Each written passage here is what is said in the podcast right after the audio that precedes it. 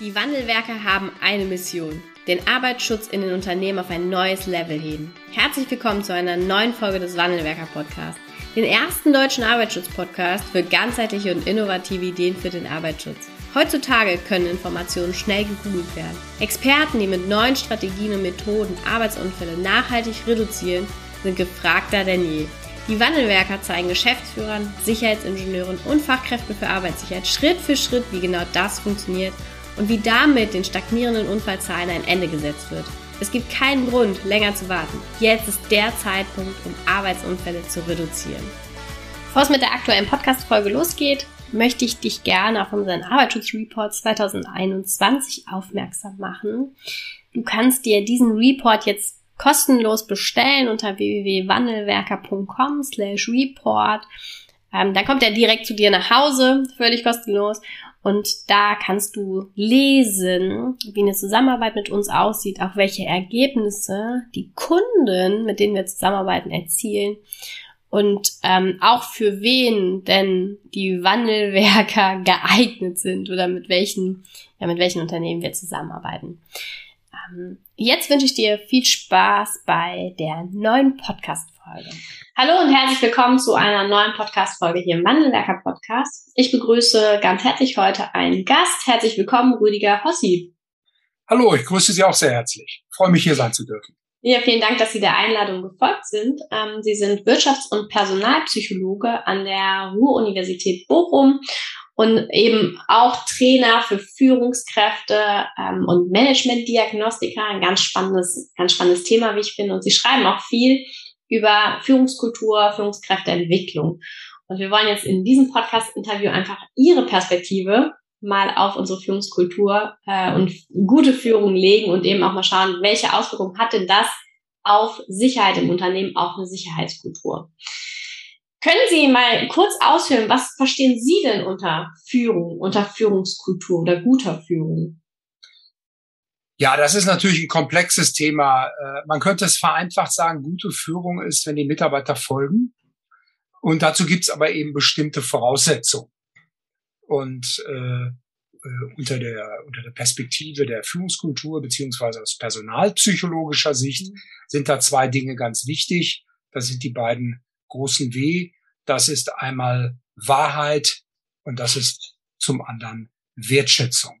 Das heißt mhm. also, die äh, äh, Adressaten der Führung, die Mitarbeitenden, äh, bilden sich eine Meinung davon, ob mit ihnen wahrhaftig umgegangen wird. Also mhm. nicht nach dem Motto, ähm, ziehen Sie Ihren Mitarbeiter so elegant über den Tisch, dass er die dabei entstehende Reibungsenergie als Nestwärme empfindet. So eben nicht. Und die Leute haben davon auf jeden Fall, und das ist natürlich hochsubjektiv, eine, einen Eindruck, ne, ob man es ehrlich mit ihnen meint. Ne, ob das, ob man sagt, also beim nächsten Mal sind sie dabei. Mhm. Äh, das kann zutiefst motivierend sein, wenn der Adressat dies als wahr einordnet und wenn er sagt eben, das ist ein Trick, das ist unwahr, das stimmt nicht, dann ist das ein plumper Manipulationsversuch.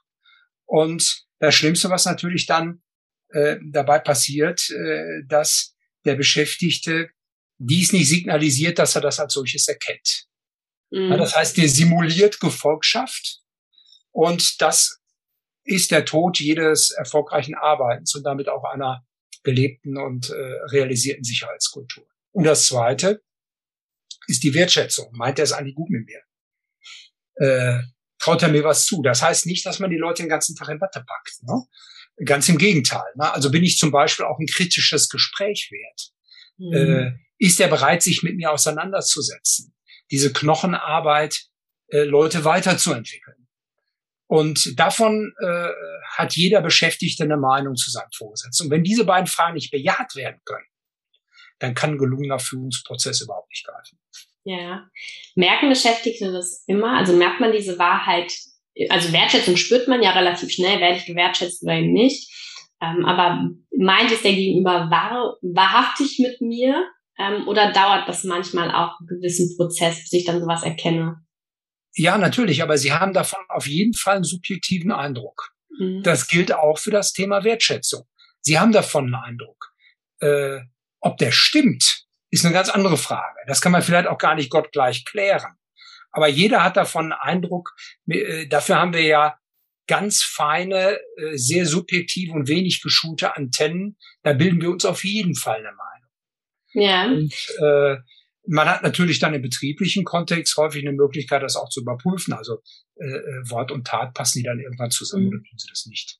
Ja. Sie haben gerade in einem Beisatz gesagt, äh, wenig geschulte Antennen dafür. Was meinen Sie damit? Naja, das Ganze ist äh, natürlich äh, äh, sehr äh, subjektiv, evolutionär verankert. Die Menschen haben ja so ein großes Gehirn, nicht etwa, weil sie, ich mache das jetzt mal sehr einfach, weil sie auf den Baum gestiegen sind oder wieder runtergeklettert, sondern weil die menschliche Kommunikation so schwierig ist. Mhm. Man sagt ja nicht äh, umsonst, am Anfang war das Wort und gleich danach kam das Missverständnis. Das heißt, äh, ein großer Teil äh, unserer Gehirnkapazität wird eben für gelungene, erfolgreiche Kommunikation verwendet. Das war irgendwann mal überlebenswichtig, schon mhm. aus der Distanz zu erkennen, ist das ein Mensch, äh, vor dem ich fliehen sollte, ist das ein Mensch, äh, den ich angreifen sollte, ist das ein möglicher Sexualpartner oder was auch immer. Mhm. Und äh, äh, für den ersten Eindruck gibt es kaum eine zweite Chance, sagt man. Und da ist auch eine ganze Menge dran. Also nehme ich dieser Person irgendetwas ab oder nicht? Also das passiert auf jeden Fall. Ja, okay. Und dann suchen wir nach stimmigen Eindrücken. Passt das zu dem, was ich erlebt habe? Und dann bildet sich eine Meinung darüber. Es kann eben auch so sein, dass man sagt, mal kann ich ihr trauen, mal kann ich das nicht tun. Äh, aber das wäre dann äh, wäre dann schwierig. Dann sind wir bei einer bei einem kalkulierenden äh, mhm. Verhalten mhm. und das ist äh, sicherlich immer abträglich. Also dieser erste Eindruck oder nach diesem ersten Eindruck versuchen wir dann eben Situationen oder Erfahrungen zu sammeln, die den entweder bestätigen, dass ich einer Person trauen kann, oder eben ähm, ich mache Erfahrungen, die das widerlegen und dann versuche ich mir, mache ich mir einen neuen Eindruck. Kann man das so? Ja, aber wir suchen vor allen Dingen nach konsonanten Informationen. Das heißt, das sind mhm. Informationen, die unseren Eindruck bestätigen. Okay. Und da werden wir sehr leicht fündig. Ja. Und wer sucht, der findet. Ja. Aus, aus subjektiver Perspektive. Und dann ja, ja, klar. Man, man filtert ja. das. Ne? das. Das geht gar nicht anders, weil die Komplexität eben so groß ist. Mhm. Ähm, Sie, Sie haben ja auch ähm, oder erleben ja viele Führungskräfte. Wie nehmen Sie da den Ist-Stand heute wahr? Bringen wir schon ähm, Kompetenzen mit, ähm, die, die wertvoll sind für eine Führung oder haben wir da auch noch ganz viel Arbeit vor uns, um eine gute Führungskultur zu, ähm, ja, zu leben? Ja, ähm, das ist fast eine Radio-Erevan-Antwort, die ich da geben muss, äh, weil das eine sehr gute Frage ist, aber die äh, komplex eigentlich nur zu beantworten ist. Auf der mhm. anderen Seite, einen Seite haben wir natürlich große Fortschritte erzielt. Das heißt, ein eher ich sag mal, militärischer Führungsstil, der in den Nachkriegsjahren können wir davon ausgehen, dass die Führungskräfte, gerade die höheren Führungskräfte, ehemalige Soldaten waren. Mhm. Offiziere eben, die ja auch eine 20 mal so hohe Überlebenschance hatten äh, wie die Nicht-Offiziere. Also viele Offiziere gab es noch. Äh, die Leute hatten alle gedient. Ähm, und äh, da konnte man durchaus auch aus der Amtsautorität herausführen. Man hat auf seinen Rang gepocht oder musste das gar nicht, dem wurde gefolgt. Äh, und da hat sich natürlich vieles verändert. Also bildlich gesprochen, der Hauptmann von Köpenick ist heute nicht mehr denkbar. Mhm. Am Führungsverständnis hat sich eine Menge geändert. Äh, und die Führungskräfte sind anders als vielleicht vor 30 oder 40 Jahren ähm, viel, viel stärker bemüht oder zunehmend bemüht, äh, die Mitarbeiter abzuholen, wo sie stehen, den Wünschen zu entsprechen, Emotionen aufzunehmen, äh, deren Interessen zu berücksichtigen, äh, die Leute zufrieden zu machen.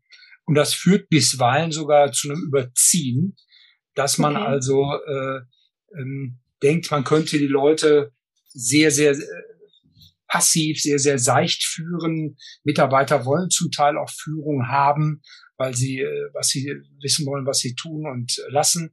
Nur die Mittel dazu hat man dann eben nicht automatisch. Wir haben in den letzten 30, 35 Jahren, glaube ich, habe mein erstes Führungsseminar 1984 geleitet, äh, haben wir ähm, immer weniger tan, getan, um die Führungskräfte auch für ihre Aufgabe zu qualifizieren. Echt? Ja, das ist dramatisch. Okay, ich hätte das ganz anders wahrgenommen. Ich hätte eigentlich gedacht, dass man äh, mittlerweile oder auch in diesem Zeitraum jetzt äh, immer mehr auch für gute Führungskultur und für Führungskräftekompetenzen ähm, tut. Nein, äh, das okay. ist eindeutig nicht der Fall. Also das okay. ist seit 30 Jahren etwa oder 20 bis 30 Jahren, das muss man gucken, in welcher mhm. Organisation man schaut, in welcher Branche. Mhm. Ist das öffentlicher Dienst? Ist das, äh, sind das äh, Hochleistungskulturen? Nein, da wird immer weniger, wir reden mehr drüber.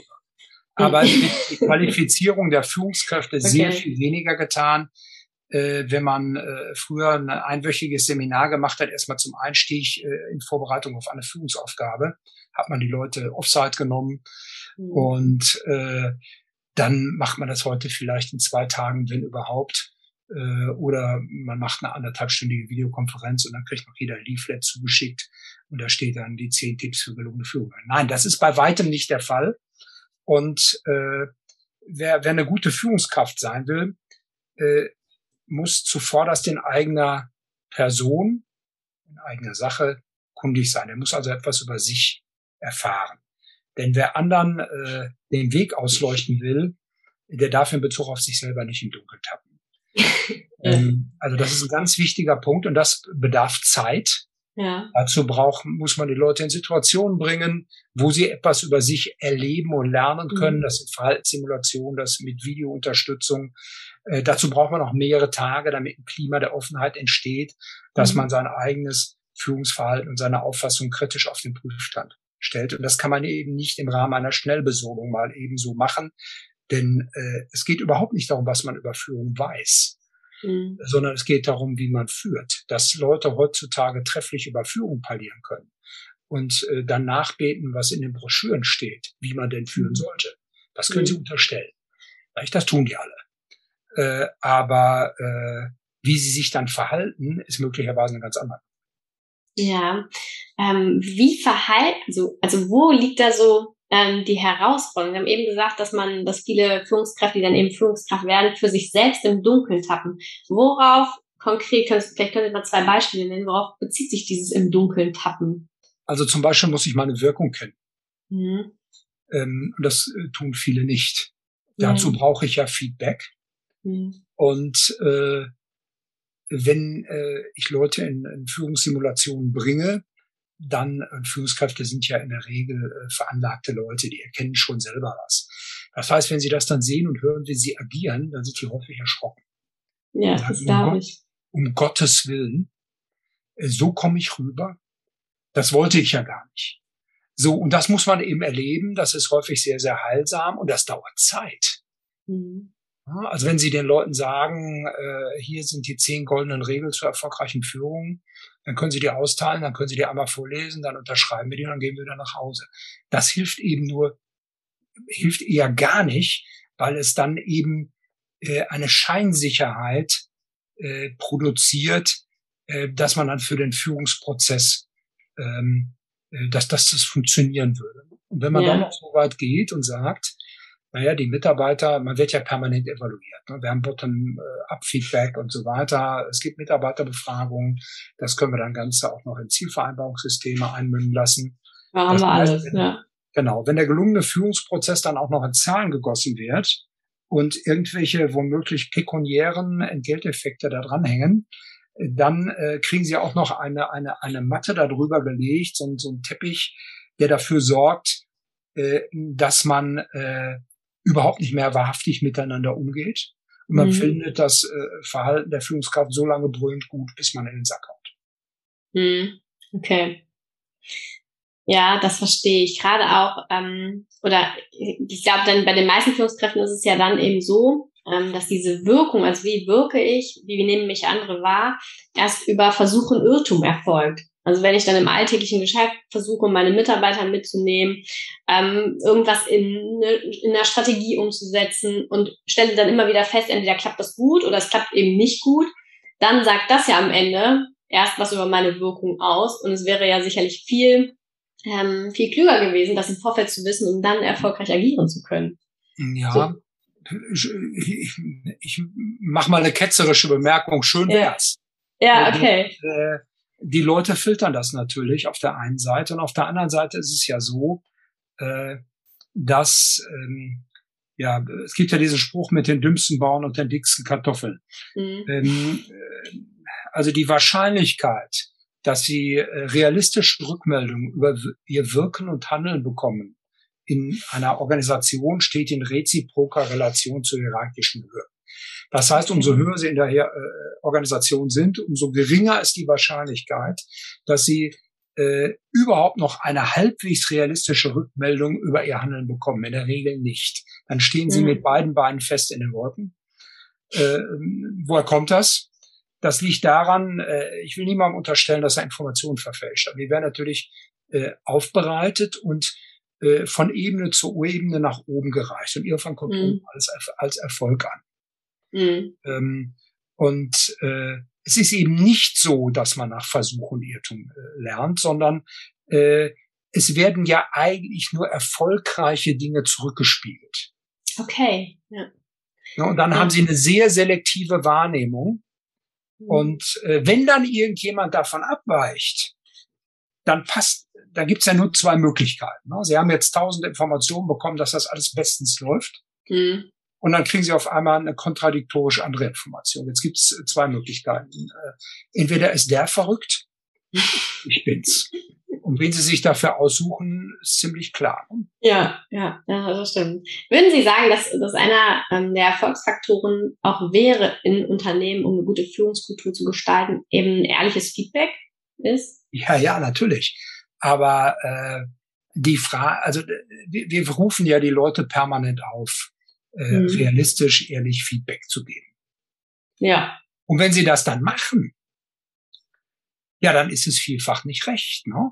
Also mhm. wenn dann der Überbringer der schlechten Nachricht seinen Kopf verliert, spricht sich das rum, diese Tendenz wird zementiert, also wird wieder nur schön gefärbt agiert. Ich habe noch keinen äh, äh, kein Vorstandsmitglied erlebt, vor allen Dingen keine Vorstandsvorsitzende, das ist dann nochmal eine besondere Rolle, der CEO, der nicht nach drei, vier Jahren, der kann so offen gewesen sein, wie er will, vorher mit beiden Beinen fest wirklich in den Wolken steht ja, äh, äh, und völlig gekappt von der Organisation ist. Damit kann der ja natürlich nicht leben, der weiß das nicht. Ne? Mhm. Äh, man kann ja für seine eigene Psychohygiene nicht sagen, der Laden, den ich hier verantworte, den kenne ich überhaupt nicht.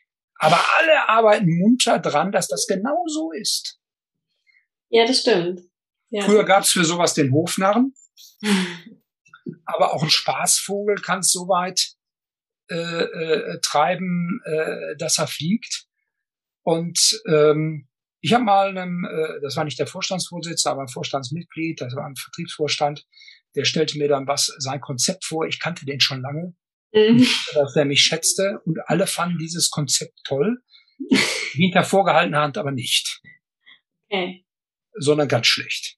Und ich, der fragte mich dann, äh, ob ich das auch so gut finde, sein Konzept. Das wurde jetzt ja in die ganze Organisation ausgerollt. Man war schon Ach, wurde schon ausgerollt. Ja, ja, natürlich. Ja. Das war schon äh, und die die Erfolgsrückmeldungen waren euphorisch. Das war schon ein Dreivierteljahr äh, da und wurde weiter ausgerollt und äh, was ich denn davon halten würde. Und da habe ich ihm gesagt, äh, das ist doch gequälte Scheiße. Mhm. so, wir waren Gott sei Dank unter vier Augen im Vorstandsbüro. Das ist groß. Wir waren Finanzdienstleistungsunternehmen. So, und jetzt gibt's ja zwei Möglichkeiten. Äh, da ist es auch mit mir durchgegangen wahrscheinlich. Äh, und da gibt's nur zwei Möglichkeiten. Entweder schmeißt er mich raus. Mhm. Also die beiden Herren bereiten, bereiten sie jetzt äh, zum Ausgang. Oder aber er fragt, warum. Mhm. Und das war ein ziemlicher Wirkungstreffer. Der hat so zwei, drei Sekunden gebraucht. Und zwei, drei Sekunden sind in unserem Gespräch lang. Ja. Äh, und dann wollte er wissen, was ich daran scheiße finde. Mhm. Und dann hat er auch was justiert. Okay. Aber da, das muss schon äh, ein sehr glücklicher Augenblick sein. Da muss eine große Vertrauensatmosphäre äh, da sein, ein geschützter Raum. Äh, ähm, also Coram Publico äh, wäre das, äh, wäre da Feierabend gewesen. Wäre das, wär das anders gelaufen. Aber was ist denn mit uns Menschen ähm, so ein bisschen verkehrt, dass wir offensichtlich ja verlernt haben, auch ein ehrliches Feedback zu geben? Meine zwei Töchter können das noch ganz hervorragend. Ich weiß nicht, wann, wann hört das auf und wann kriegen wir so eingetrichtert, dass es eben nicht hilfreich ist, ehrliches Feedback zu geben, sondern uns irgendwo einzufügen in so eine Organisation und zu sagen, ja, wenn die einen zehn sagen, das ist ein super Konzept, dann schließe ich mich da mal an. Ja, also äh, der Mensch äh, strebt ja nach einem stimmigen Selbstkonzept. Mhm. Und äh, jenseits von pathologischen Vorgängen werden wir ja keine Leute haben, die äh, den ganzen Tag sagen, also was ich den ganzen Tag mache, ist alles falsch, ist alles Quatsch. So, und äh, insofern gehen wir natürlich so miteinander um, dass äh, ähm, also Philosophie heißt ja Liebe zur Wahrheit. Und unsere Philosophie des Umgangs ist gelegentlich davon äh, weit entfernt. Mhm. Und es ist immer auch eine Frage der Balance. Ja, also die, äh, es bringt, also Kurt Götz hat mal gesagt, man sollte die Wahrheit dem anderen nicht wie einen nassen Aufnehmer ins Gesicht schlagen, sondern äh, wie einen Mantel reichen, in den er leichterdings schlüpfen kann. Mhm. So, und jetzt ist die Frage, wie transportiert man solche Dinge? Ne? Und äh, es ist eben gerade für Führungskräfte und umso höher sie sind, umso weniger hören sie tatsächlich Kritisches, weil sie auch von Leuten umgeben sind, die das alles wieder katalysieren, abfedern. Ja das haben die Führungskräfte wahrscheinlich auch selbst natürlich mit verursacht, mhm. nicht? indem sie eben ungenehmes Feedback, was immer seltener kommt, bestrafen. Auf welche ja. Weise auch immer, das kommt ungelegen. Ja. Ist nicht genehm. Und dann versucht man solche Situationen natürlich zu vermeiden. Und äh, dadurch entsteht natürlich von oben nach unten äh, so eine Kultur. Und gleichzeitig schreiben sich ja alle modernen Unternehmen, und ein solches wollen wir ja alle sein, äh, auf die Fahnen äh, gelegte Offenheit, eine mhm. Kultur äh, des Umgangs, der partnerschaftlich ist, der von äh, Transparenz und offener Rückmeldung getragen ist. Ja. Das steht aber überall. Ja, wir erleben das ja im Arbeitsschutzkontext auch an, an ganz vielen Stellen, wenn es darum geht, äh, KPIs zu reporten, also welche Unfallzahlen werden wie ähm, nach oben getragen, wie werden die auch eingeordnet, ab wann ist das jetzt noch ein Erste-Hilfe-Fall oder dann eben ein oder zwei oder drei Tage. Ersatzarbeitsplatz ist ja auch immer ein großes Thema. Und auch wenn es ähm, darum geht, Unfallursachen herauszufinden oder zu ermitteln, ähm, wird, glaube ich, auch an vielen Stellen nicht immer die volle Wahrheitsbrücke spielen. Was können wir denn als Arbeitsschutzexperte tun, ähm, um da eben eine Verbesserung zu erzielen, um eben auch Mitarbeiter und Sicherheitsbeauftragte darin zu stärken, dass sie ehrlich sind mit dem, was vor Ort passiert? Ähm, das hat viel damit zu tun, wie das Feedback, wenn ehrliches Feedback kommt, wie mit dem umgegangen wird. Mhm. So, und wenn sie äh, dafür bestraft werden, dann werden sich das beim nächsten Mal äh, sehr gut überlegen, ob sie das tun. Mhm. Und äh, ich bin ja Psychometriker, das heißt, äh, äh, mein Metier ist schon Zahl, Daten und Fakten und nicht anraten und deuten. Und ich sage aber trotzdem, gute Führung fängt da an, wo Zählen, Messen und Wiegen aufhört. Okay. Ähm, und natürlich können Sie Zahlen immer so und so darstellen, so und so anleuchten. Und äh, ähm, da gibt's ja auch Ziele, wenn Sie sagen KPIs, ne? Ja. Ähm, ja. Äh, dann bin ich ja auch dafür verantwortlich, dass das so ist. Ja. Ähm, und natürlich äh, äh, werden dann Statistiken auch in Anführungsstrichen frisiert, weil mhm. man nicht unglücklich dastehen will und dergleichen mehr. Äh, ist das ein Widerspruch? Also wenn wir sagen, wir setzen uns KPIs für ähm, eine Arbeitsunfallquote ähm, und damit gibt es halt eben dieses Ziel, und auf der anderen Seite gibt es natürlich Ereignisse im Unternehmen, die eben dazu führen, dass man dieses Ziel reißt oder reißen könnte. Müssen wir uns andere Ziele aufsetzen? Naja, also möglicherweise ja. Mhm. Äh, wir reden ja viel von der Null-Fehler-Kultur. Ja. Die ist aber natürlich unrealistisch. So, und äh, ich war mal bei einem Prozess dabei, äh, der sehr hochrangig war. Da war ich beratend tätig. Ähm, da ging es um einen äh, Fehler, der passiert war. Und dieser Fehler, wie so häufig, also zunächst mal ist wichtig, Fehler passieren. Mhm. Nicht Fehler werden gemacht. Wenn Sie okay. einen Fehler machen, äh, Frau Ganske, machen Sie jetzt mal einen Fehler. Das können Sie gar mhm. nicht. Ne? Also das wäre sozusagen Sabotage. Ne? Okay. Sie können, jetzt, Sie können jetzt Ihren Bildschirm umschmeißen oder so. Ne? Ja. Aber das ist ja kein Fehler. Fehler passieren. Ansonsten ist es Sabotage. Okay, ja, verstanden. So, und äh, da wollte man dann von einer von einem hochkarätigen Kreis auch sagen, es sind jetzt alle Maßnahmen ergriffen worden, damit mhm. dieser Fehler nie mehr auftreten kann. Mhm. Das stimmt aber nicht. Weil dieser Fehler durch eine unglückliche Verkettung von Umständen passiert war. Die Chance, dass der passiert, war 10.000 zu 1. Mhm. Und der ist aber auch in Zukunft 10.000 zu 1. Ja, okay. Es war nämlich so, dass ein ganz vereinfacht ein automatisch einlesbarer Bogen durch einen Stempel ein Stück einer Zahl eines komplexen Codes verändert hatte. Okay. Dadurch dort in diesem Code eine andere Zahl auftauchte. Ja. Wurde das automatisch so und dadurch wurde etwas ganz anderes ausgelöst als gedacht. So und es ist oder eins zu hunderttausend, ich weiß es nicht. Der, der Fehler, man konnte keine Maßnahme ergreifen, dass das nicht irgendwann mal wieder durch eine unglückliche Verkettung passiert. Mhm. Und man wollte aber eben sagen, jetzt haben wir alle Maßnahmen, es wird nie mehr passieren, sei beruhigt. Mhm. Und das ist natürlich äh, etwas, äh, weil man Angst hatte zu sagen, wir können das nicht abstellen. Mhm. Also gewisses Restrisiko bleibt, auch wenn es sehr klein ist. Und das ist möglicherweise an einem bestimmten Punkt gar nicht minimierbar. Ja, okay, und aber wenn wir diese Perspektive einnehmen, ähm, finde ich spannend, weil dann das würde auch dazu führen, dass wir eben, wenn so ein Fehler oder eben ein Arbeitsunfall im Unternehmen wieder auftritt, dass nicht jemand dafür verantwortlich sein kann, dass etwas, was eigentlich gar nicht mehr passieren kann, eben doch passiert ist. Und das lässt eben ja auch die Offenheit, dann ähm, ja als Mitarbeiter oder Führungskraft auch für so einen Fehler dann wieder gerade zu stehen oder einzustehen. Ja, die, die, äh, das ist ja eine Frage, ob wir äh, unter Unsicherheit oder unter Risiko handeln. Also mhm. äh, unter Unsicherheit würde ja bedeuten, ich kenne die Eintrittswahrscheinlichkeit für den Fehler nicht. Und unter Risiko würde bedeuten, die Eintrittswahrscheinlichkeit für den Fehler ist, was weiß ich, ein Promille. Äh, und dazu gibt's dann aber noch zwei Sicherungsketten. Ja äh, dann müssen wir äh, mal tausend, mal tausend, mal tausend oder so. Aber so hoch ist dann das Risiko. Und das gibt es. Mhm.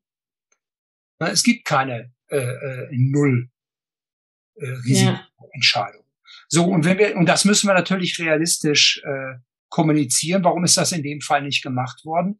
Weil Angst vor den Konsequenzen von oben in der Hierarchie war. Ne? Weil mhm. irgendjemand dafür ja zuständig ist, dass keine Fehler passieren, Null Fehler. Mhm. Und das hat was mit dem Umgang zu tun. Äh, ist Widerspruch erlaubt? Mhm. Oder ist er das nicht? Ja. Ja. Ähm, was, also gerade auch beim Thema Sicherheitskulturentwicklung ist eben die Führungskraft ja in einer, ja, in einer entscheidenden Rolle. Und ja. wir erleben ganz viele Führungskräfte, die sich eher, die sich nicht mit diesem Thema identifizieren können, weil sie immer noch glauben, der Arbeitsschutzexperte macht eben Arbeitsschutz und die Mitarbeiter halten sich einfach an die Regeln, Betriebsanweisung, Gefährdungsbeurteilung und damit ist er mit dem Thema auch durch. Ähm, und wir sind aber der Meinung, dass natürlich die Führungskraft einen ganz entscheidenden, eine ganz entscheidende Rolle in diesem Sicherheitskulturkontext ähm, hat. Und wie, wie können wir da auch ähm, vorankommen, um eben auch das deutlich zu machen?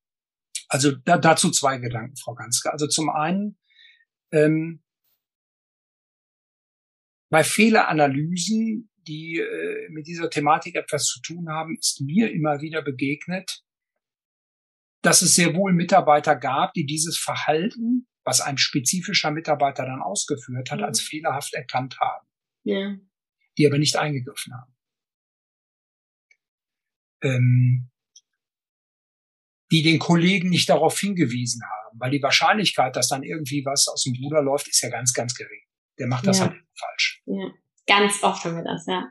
Genau. Und äh, das hat was damit zu tun, hat viel mit Team Spirit zu tun. Stehen die füreinander ein. Mhm. Und dass das so ist, ein bestimmtes Teamklima da ist, wo man sich gegenseitig freundschaftlich auf die Füße tritt. Äh, dass das entstehen kann, dafür ist eine Führungskraft äh, sehr, sehr stark verantwortlich. Nicht, dass sie jetzt äh, der, der, der Animateur des Mitarbeiters werden. Ne? Mhm. Äh, ich, ich sorge dafür, dass sie alle äh, glänzend gute Laune haben. Darum geht's auch gar nicht. Äh, aber die müssen einander vertrauen und die müssen mir vertrauen. Und äh, wenn das dann der Fall ist, äh, das sieht man ja ganz einfach beim Fußballspiel. Da macht irgendeiner einen Fehler, wird überspielt, versucht der Nächste den um jeden Preis auszubügeln oder tut er das nicht? Mhm. So, und ja. daran sehen Sie eben, ob die Dinge ineinander greifen, dass das Ganze mehr ist als die Summe der Teile. Also äh, ganz, ganz häufig nach meiner Erfahrung, ich habe da keine quantitativen Zahlen, die haben Sie sicherlich eher, hat sehr wohl jemand mitgekriegt, dass das nicht richtig läuft. Er hat aber nicht eingegriffen. Mhm. Und dann äh, gibt es gerade bei Sicherheitsvorschriften äh, ja ähm, also es gab äh, nach der, das war ist der zweite Gedanke, den ich noch nennen möchte. Ähm, nach der Tschernobyl-Katastrophe war es ja unzählige Untersuchungen, Expertenkommissionen und Expertinnenkommissionen gegeben, um wie konnte das, wie konnte das passieren? Nicht? Äh, mhm. Ähm, also man muss natürlich einerseits wissen, dass dieser Reaktor auch äh, ähm, ganz stark äh, dazu äh, auch da war, eben äh, äh kernwaffenfähiges Material zu produzieren. Ne? Der mhm. war eben anders konstruiert als westliche Reaktoren. Das wird häufig übersehen. Aber äh, das äh, Verhalten der Sicherheitsmannschaft hat ganz wesentlich dazu beigetragen, äh, dass man sozusagen ähm, hier den äh, bestimmte Funktionen übersteuert hat und Sicherheitsregeln äh, verletzt hat. Mhm. Und es hat sich dann bei der Analyse eben ergeben, dass diese Sicherheitsregeln häufig schon verletzt worden waren. Ähm, mhm. Das war an der Tagesordnung. Und was passiert, wenn man Sicherheitsvorschriften verletzt normalerweise? Ja. Ja. Gar nichts. Ne? Es passiert gar nichts. Äh, das Ding fliegt nicht in die Luft, man wird nicht bestraft, man kriegt keinen Stromschlag, mhm. es kommt keiner zu Tode, es verletzt sich keiner. Man, man ist einfach nur diese olle Vorschrift los. Das Leben wird leichter. Also, ja. also kann man freier agieren. Ja. Und der Mensch ist ja so gestrickt, äh, dass er eine ausbleibende Bestrafung als Belohnung empfindet. Ja, positive Konsequenz, leichtere genau, Arbeit. Genau, genau. Lohnt sich. So, das wiederum erweist sich aber als Falle, weil es da ja zu führt, dass die Wahrscheinlichkeit, dass diese Vorschriften übertreten werden, sich erhöht. Und zwar dann wahrscheinlich immer noch einen Tacken mehr. Man treibt so lange, wie es geht. Und irgendwann äh, kann man eben keine Konsequenzen mehr aus dem ziehen. Und das ist genau da passiert. Und das haben sie, das ist nur allzu tiefst menschlich. Mhm. Nicht? Äh, vielleicht war es auch mal so, als sie bei einem, bei einer, äh, gut, sie haben nun kleine Kinder, wie ich weiß, aber äh, es gibt eine äh, Fußgängerampel, die steht auf Rot. Ja. Und äh, da bleibt man stehen. Früher kriegte man da sogar einen Punkt in Flensburg nach den alten Regeln. Ich glaube jetzt nicht mehr, weil es nur noch so wenig gibt und diese tragweitig sind. Also wenn Sie da drüber gehen und irgend äh, Schupo schreibt sie auf, äh, werden sie bestraft.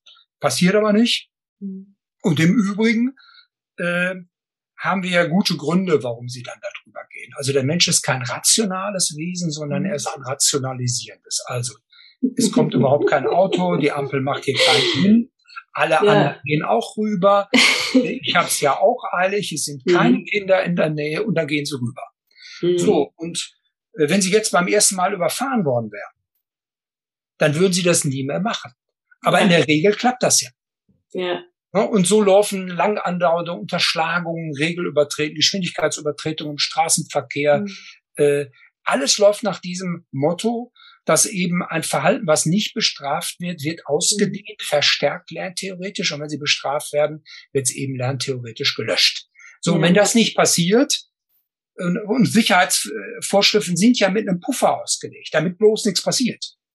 Aber wenn man das immer weiter dehnt, mhm. ist irgendwann mal Feierabend. Mhm. Ja, und dies, unser Ziel ist ja jetzt, ähm, als Arbeitsschutzexperten, dass wir eben mehr äh, sichere Verhaltensweisen haben und weniger unsichere Verhaltensweisen. Es gibt immer, immer weniger stattfinden und eben auch Mitarbeiter aufeinander gucken und aufeinander Acht geben.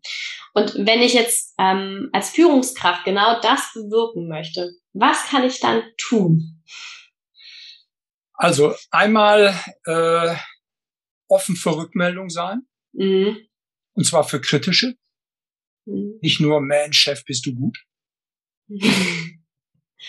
Ähm, und wenn irgendetwas, was sie entscheiden, alle nur noch brüllend gut finden, dann läuft aber schief. Und wenn alle einer Meinung sind, läuft da auch was schief. Also wir brauchen eine, äh, äh, auch eine Streitkultur. Das ist in unserer Konsensgesellschaft sehr, sehr schwierig. Ergebnis jetzt ist, Narrative laufen immer weiter auseinander in allen möglichen Bereichen. Ja, wir sehen es gerade aktuell sehr. Ja.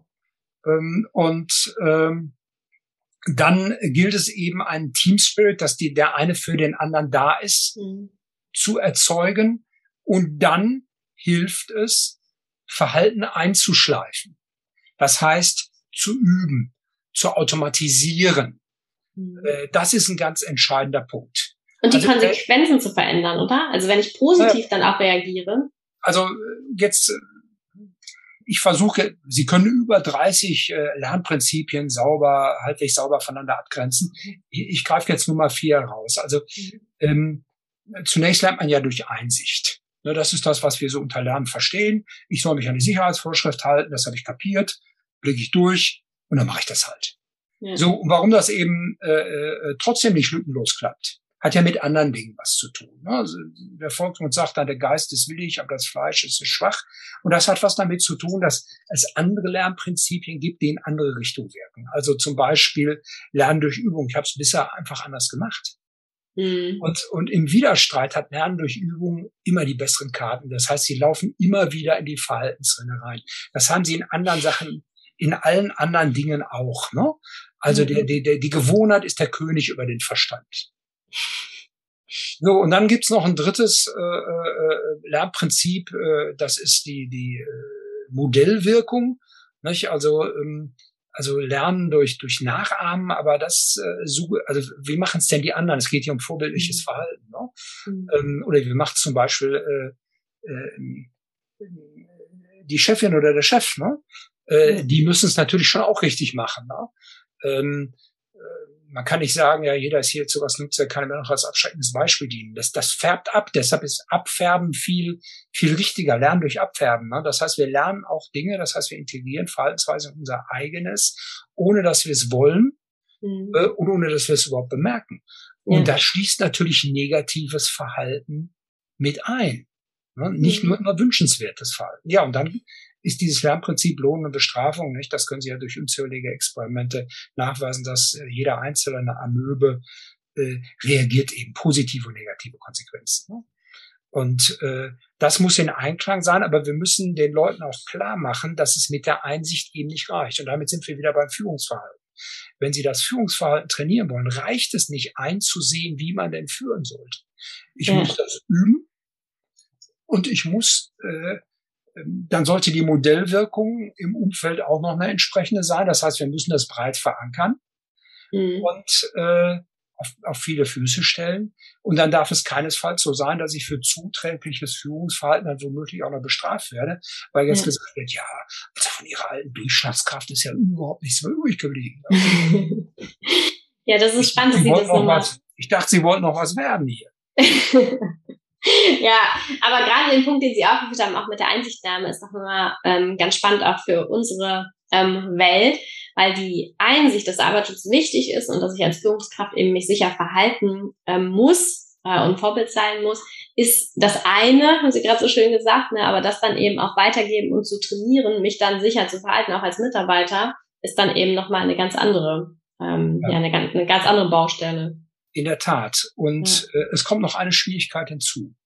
Wenn das Geschehen dann wirklich krisenhaft wird, wenn es drauf ankommt, wenn mhm. also ein Arousal da ist, Aufregung, äh, die, die, die, äh, der, der Krisenfall ist eingetreten, dann ist die Wahrscheinlichkeit erhöht, dass die Leute tief eingeschliffen reagieren und nicht mehr via Verstand, nicht mehr kognitiv, ja. sondern dass sie es dann so machen, wie sie es immer gemacht haben. Okay. Das ja, ist also schade, wenn das immer, immer unsicher war. Ne? Ja, also ähm, beim Boxen äh, ist es zum Beispiel so, ähm, da, da arbeitet man monatelang im Spitzensport an der Kampfstrategie. Mhm. Ich habe also einen Gegner, der hat eine Links-Rechts-Auslage, was hat er für eine Reichweite, was hat er für Stärken, für Schwächen, da holt man sich dann Leute ins Sparring, die dann auch so sind, um all diese Dinge zu üben. Mhm. Wenn ich zum Beispiel äh, eine größere, äh, technisch stärker bin, der hat eine größere Reichweite, dann muss ich vor allen Dingen eins verhindern, dass der Mann an mich rankommt und schlägt. Ja. So, und äh, wenn das äh, dann in der, bei so einem Boxkampf ist das, glaube ich, ziemlich klar. Da, da gibt's eine Dynamik des Geschehens, da ist viel Adrenalin da und, und, und. Und was dann passiert, ist, dass dann der technisch stärkere äh, Boxer sich dann so provozieren lässt, dass er doch Stirn an Stirn steht, kalt und verliert den Kampf. Im Boxen sagt man, er wird fest im Kopf. Das mhm. heißt, die Strategie ist weg. Mhm. So, und das äh, kennt jeder aus dem Alltag, wenn Sie, sagen wir mal, Sie steigen um von einem äh, Schalt auf ein Automatikfahrzeug. So, und da ist ja der Witz, dass man die Kupplung nicht braucht und so weiter. Und äh, äh, dann kann es aber eben auch passieren, dass Sie in der Dynamik auf der Autobahn, Sie sind jetzt gerade mit dem Leihwagen unterwegs, äh, da wird stark abgebremst, Sie kennen die Verkehrssituation nicht, hohe Geschwindigkeiten, dreispurig und, und, und, dass Sie dann eben doch das tun in dieser Situation, wenn Sie sagen mal von 140 auf 60 runter müssen, äh, was Sie in einem Schaltwagen tun, wenn Sie wollen, nämlich runterschalten. Mhm. So, und dann ja. gibt es dieses Pedal nicht, die Kupplung. Sie finden aber ein Pedal. Das ist das Bremspedal.